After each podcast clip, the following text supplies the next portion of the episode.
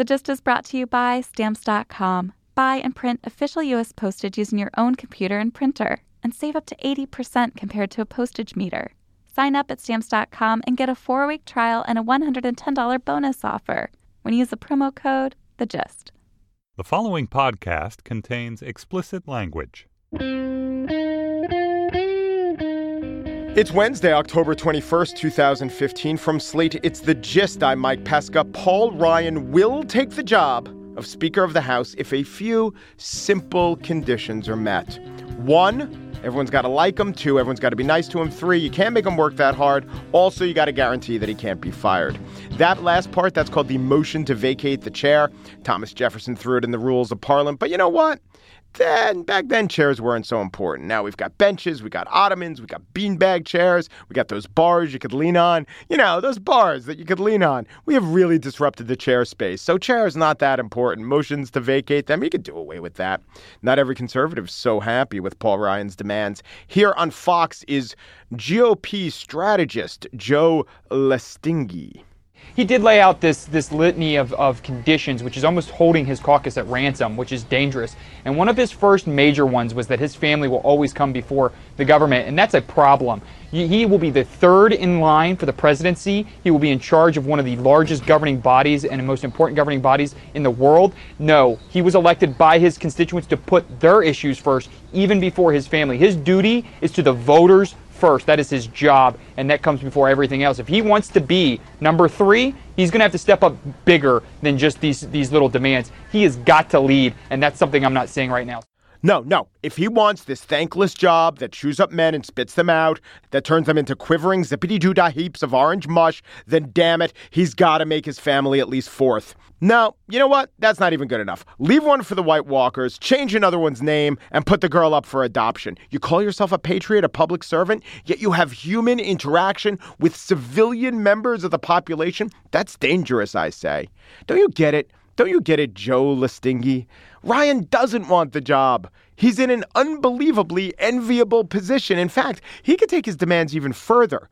His list of demands could include that Raul Labrador wear a dress the last Tuesday of every month.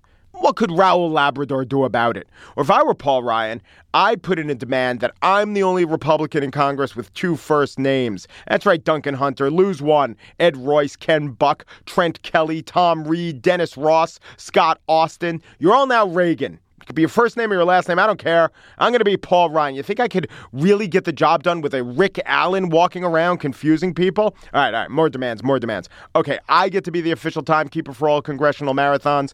Uh, Jason Chaffetz, I got to see your hands at all time. And uh, oh, yeah, this guy. Here, can you place this guy? Uh, what I have to say is quite serious. Uh, and what I really want to say is never in my life did I ever believe that our country would be taken over by people like the people who are running it at this day. Yeah, that's Steven Seagal. Steven Seagal can no longer call himself a Republican. If you want me as Speaker of the House, that guy's just an embarrassment. He's out of the party. You don't like it? Fine. I have the ways and I have the means to turn you down. In fact, that's the name of the committee I chair, where I'm very happy, where it actually accomplishes things, and I don't have to hear complaints from a guy named Ted Yoho, Freedom Caucus member Ted Yoho, saying my tax policies aren't conservative enough. For me, Yoho goes back to being an off brand chocolate drink or a terrible search engine or a pirate shanty. I don't care. He stops being a human whose opinions I remotely give a shit about.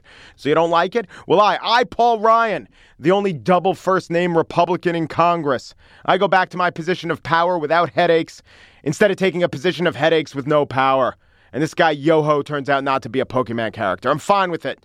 Take it or leave it.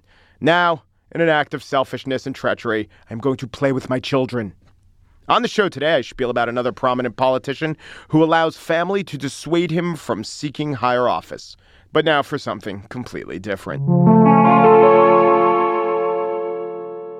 If you watch any of the Republican debates, you get the idea that you would have been a lucky American if you lived in, say, in Florida, they call me Jeb. I've got a record in Florida. We were we had we balanced every budget. Programs. We were one of two states that went to AAA bond rating. Or Wisconsin. Well, the voters in Wisconsin elected me last year for the third time because they wanted someone who aimed high, not aimed low. That's what I'll do as president, just like I did in Wisconsin. Or New Jersey. We came in, we balanced an $11 billion deficit on a $29 billion budget by cutting over 800 programs in the state budget. We vetoed five income tax increases during my time as governor. We have a lot of work to do in New Jersey, but I am darn proud of how we've brought our state back.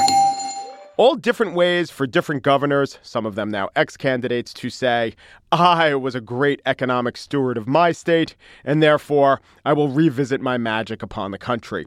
Now, every once in a while, a usually blowhard, blow dried 68 year old real estate developer from New York will turn to one of these governors and said, Actually, you sucked. But I think, I just hope out there there is a better way to evaluate the economic record of all these governors. And in fact, maybe even larger, if that at all is possible. Well, Ben Casselman wrote about this very issue for 538. He's an economics writer for that fine website, and he joins me now. Hello, Ben.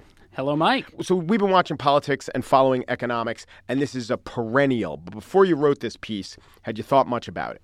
Well, I mean, so I'm from Massachusetts, right? So I lived through Dukakis talking about the Massachusetts miracle, economic wonderland, running on that, and then Romney, of course, gets to do it again two economic decades later. Wonderland. Worked out great for yes. both of them. And as we know, everyone in Massachusetts is just three times above the national poverty oh, rate. it just it rakes in cash all the time. Yes. No, I mean this is something that governors always talk about, and I, I think that there's an inherent appeal to it, right? That you you know that a senator doesn't control the national economy. You know that Donald Trump, no matter what, what he might say, is not the one driving the economy. But there's a, a sense that you know, hey, uh, Pataki when he was governor here, Jeb Bush when you were in Florida, that he might have some control over the over the state economy, and of course they like to talk about it. At least if they have good records, which typically, if you're running for president, you you probably did. And a good record would pretty much mean unemployment went down. That would be the number one thing. Yeah, lower about. unemployment, higher incomes, those are probably the biggest ones. Mm-hmm. Um, you know, if house prices went up and you felt richer, that's something that, uh, Right. that certainly Bush would uh, would talk about. Perry, when he was in it, was I, I think I spent more time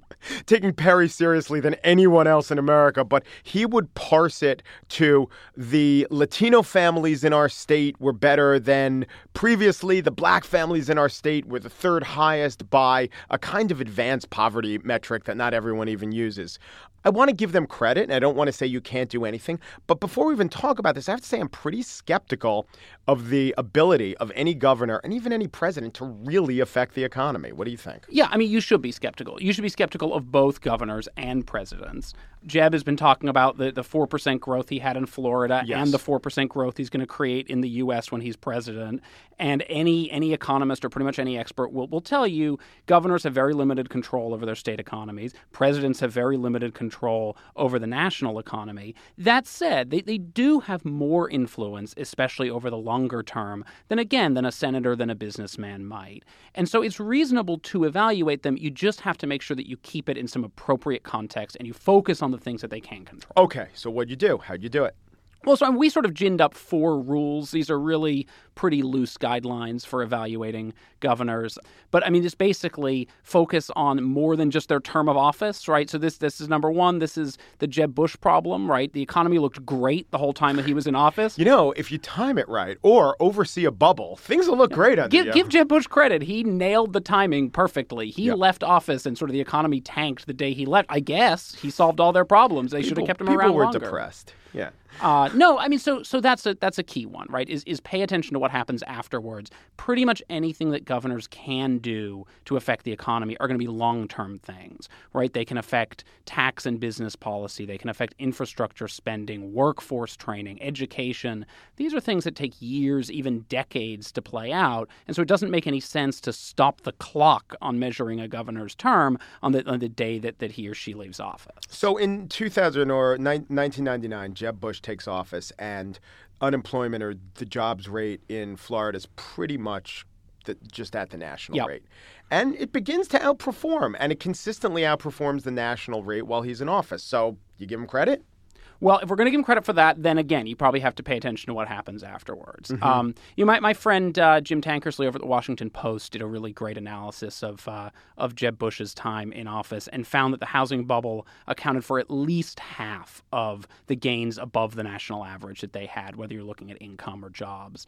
Obviously, the wealth that people developed there was heavily tied to the housing market. Pretty much all of that was wiped out unemployment rate skyrocketed in, in the two years after he left office. It, it went from like three and a half percent to over nine percent.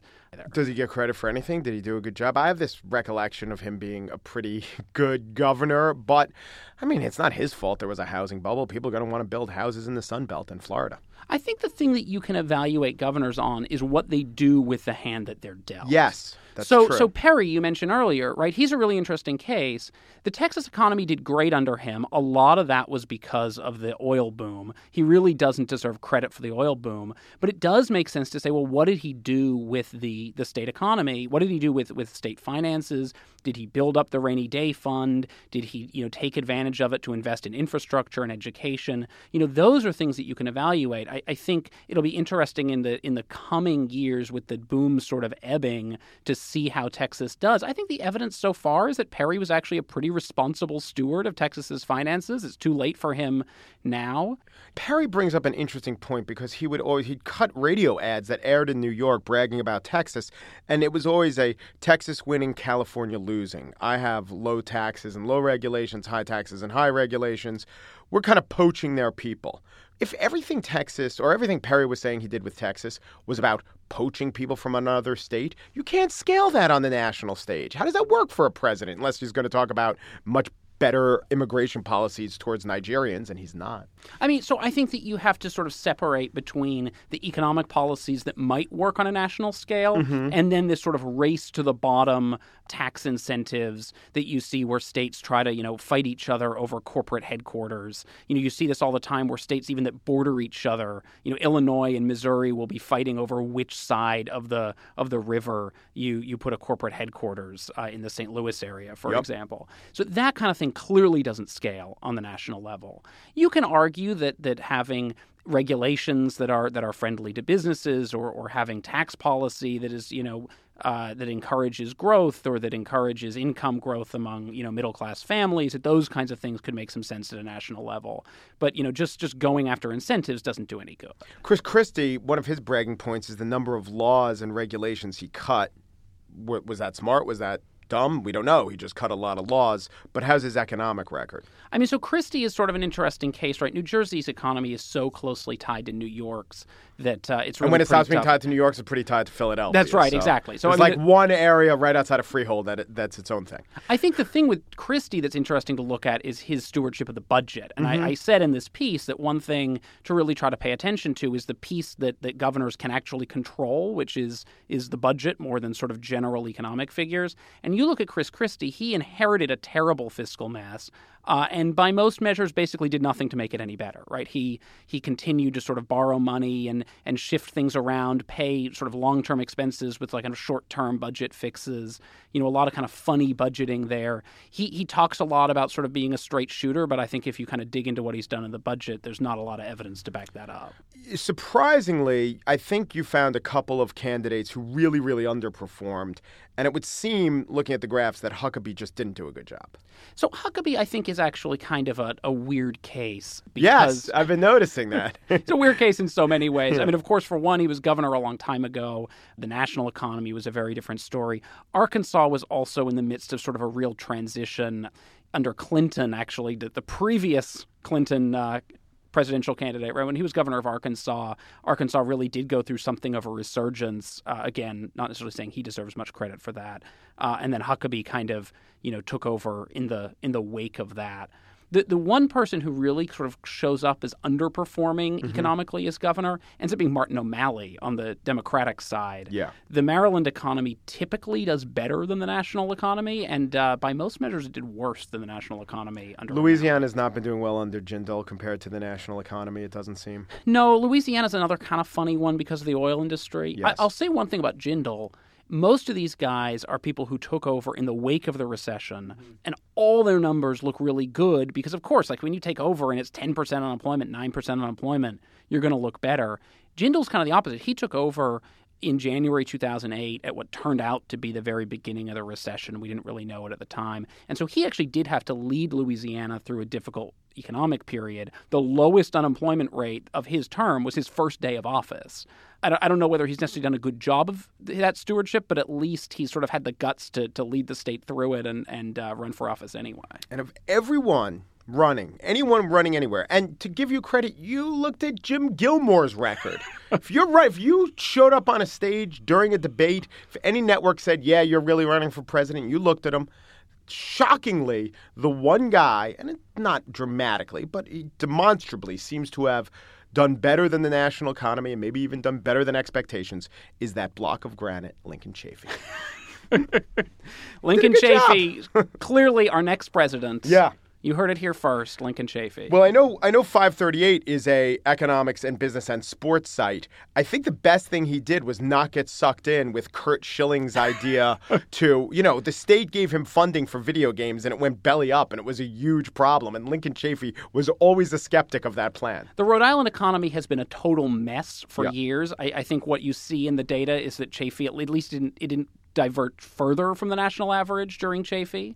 Whether he did anything to really fix the sort of longer term problems that they have there, I, I, think is more of an open question. Also, might it be the case that we're just too close to these governors? Like, we, we can't really know until 30 years have passed who did a really good job. And we were joking around the office that uh, that Huckabee is the one guy that we can actually evaluate his, his record. Pataki, too, right? He's been out of office for a few years. You can look back and re- remember the glories of uh, yeah. uh, the Pataki era in New York.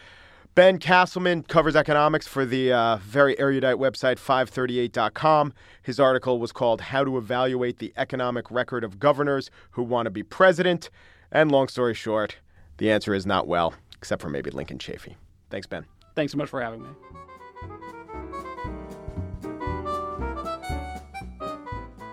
You know, a wireless mouse, that doesn't even make sense when you think about it. A mouse is called a mouse, a computer mouse, because the wire makes it look like a tail.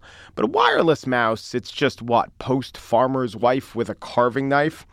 These are the thoughts I don't even dwell on because when I'm doing things with the click of a mouse, doing things rather quickly. That's convenience.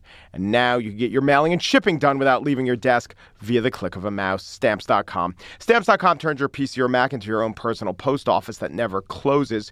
Talk about convenient. You buy and print official U.S. postage for any letter or package using your computer and printer. Then you just hand your mail to the mailman or you drop it in the mailbox. Maybe you have a conversation with your mailman about mice. Maybe you don't. But what you don't have to do is go to the post office again. Right now, sign up for Stamps.com and use my promo code The Gist for a special offer a four week trial, a $110 bonus offer. It includes postage, it includes a digital scale, it includes a helpful pamphlet about the origins of terms related to mice. It does not. But I advise you not to wait. I advise you to go to stamps.com and before you do anything else, click on the microphone at the top of the homepage and type in the gist. That's stamps.com. Enter the gist. And now the spiel Joe won't go. We've all heard Elizabeth Kubler Ross's stages of grief denial, anger, bargaining, deciding not to run for president, acceptance. Today, President Joe Biden announced he will not be seeking a shot at the office he has served under these last seven years. As my family and I have worked through the, uh, the grieving process, uh, I've said all along uh, what I've said time and again to others. Uh, that it may very well be that that process, uh, uh, by the time we get through it, uh, closes the window on mounting a realistic campaign uh, for president. That it might close. I've concluded it has closed. It was interesting to me that he framed the entire discussion in terms of his personal ability to muster the resources for a run. Resources meaning, as he framed it, personal, but also, of course, implying financial. This is why Joe Biden is seen as genuine. Though, to be fair, nothing marks you as unopportunistic than turning down an opportunity. Elections actually do have this quality where they seem a little like witch trial by drowning. You know, if she lives, she's a witch. If she drowns, well, that's too bad. In our presidential analogy, those who drown would be guys like Fred Thompson or Tom Eagleton, fine public officials who now are just remembered as failed presidential candidates, or the DA of Law and Order. Joe Biden was savvy enough to know that the press never loves you more than when you're teasing them with a run and could not care less than when you're not within the margin of error of the frontrunner. But Biden proceeded in his speech saying, I will not run. He proceeded to deliver what could have been, in fact, his announcement speech. I wouldn't be surprised if it was written to be just that, then tucked away in a drawer and repurposed with the opening paragraph declining a run. The speech, by the way, seemed mostly off the cuff, and it did list mostly conventional Democratic ideas. It gave those ideas his own rationale. He added a few grace notes also, and some were, I thought, really effective. So I wanted to play. This is going to be a solid minute from the speech. I thought it was pretty good. When I was growing up, my parents, in tough times, looked at me and would say to me and my brothers and sister, honey, it's going to be okay. And they meant it. They meant it. It was going to be okay. But some of you cover me, I say go back to your old neighborhoods. Talk to your contemporaries, aren't as successful as you've been. There are too many people in America today, too many parents who don't believe they can look their kid in the eye and say with certitude, honey, it's going to be okay. That's what we need to change. It's not complicated. That will be the true measure of our success. And we'll not have met it until every parent out there can look at their kid in tough times and say, honey, it's going to be okay, and mean it. It's good rhetoric because it goes right at the most potent feeling that a politician could tap into insecurity. Politicians play on our fears. They exaggerate our prejudices. The rabble rouser candidates on the Republican side, Trump, Carson, Fiorina, though Fiorina's fading, they don't have much substance, but they're good at tapping into fears. Politicians, everyone who seeks attention, also tries to tap into the audience's reptilian brain. At least you do that to get attention. It's hard to explain things. It's hard to move beyond that. I think that's one reason why Trump's appeal might be capped at 20 something. But you do try to get people's attention, and fear and being frightened and being uncertain certainly does that. What Biden is doing in that clip I just played, it's actually kind of meta. He's saying, I know you have insecurities, and what I would do, what a politician should do, is I'll give you tools to address these insecurities. By the way, you know, I will acknowledge that he is using a lot of the same rhetorical tactics as the take our country back crowd. Like he's hearkening to a simpler time when the world seemed safer. It's actually not true. America has progressed quite a lot from the time when Joe Biden was a kid. He was born in 1942. So when he was 10 or 11 or 12, the Soviets were compiling their nuclear arsenal. School kids were executing duck and cover. It was a decade before the Civil Rights Act. The life expectancy back then was under 70. Color televisions were not yet available for purchase. But the key is that Biden doesn't use insecurity plus the gossamer haze of memory to present false choices. He doesn't tell us we need to do something radical in order to forestall our inevitable destruction. He's pretty humble. He's fairly soothing. He says we want to get to a place where improvement is possible, where reassurance is plausible. And that is a laudable and achievable aspiration, but it will have to come from someone other than Joe Biden.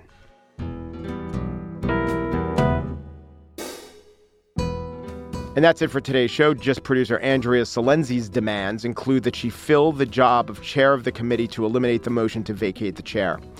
Gist producer Andy Bowers was all too quick not to fight against that Roberts rule of order called motion to vacate the hair. We had help today from Jennifer Lai, who's frantically motioning something. What are you saying, Jennifer? Pushing, you're pushing, you're standing up, you're stepping to the side, you're sliding some imaginary piece of furniture under the table. I just don't understand what this is a motion for. Anyway, the gist. We're here. I'm here to give you news. It's a, it's a judicial ruling on a matter at hand. A judge happens to be a former Secretary of Energy. He will decide whether it's constitutional to test the bodily fluids of those who want to push the motion to vacate the chair to the very end of the agenda. Yes, a member of the cabinet, now a member of the bench, will rule on taking stool samples of anyone who would table the motion to vacate the chair. Will he couch his ruling in case law? Let's hope chest thumping doesn't shelve plans to make this night stand the test of time. But I have a hunch it will. Um Peru, de Peru, du Peru, and thanks for listening.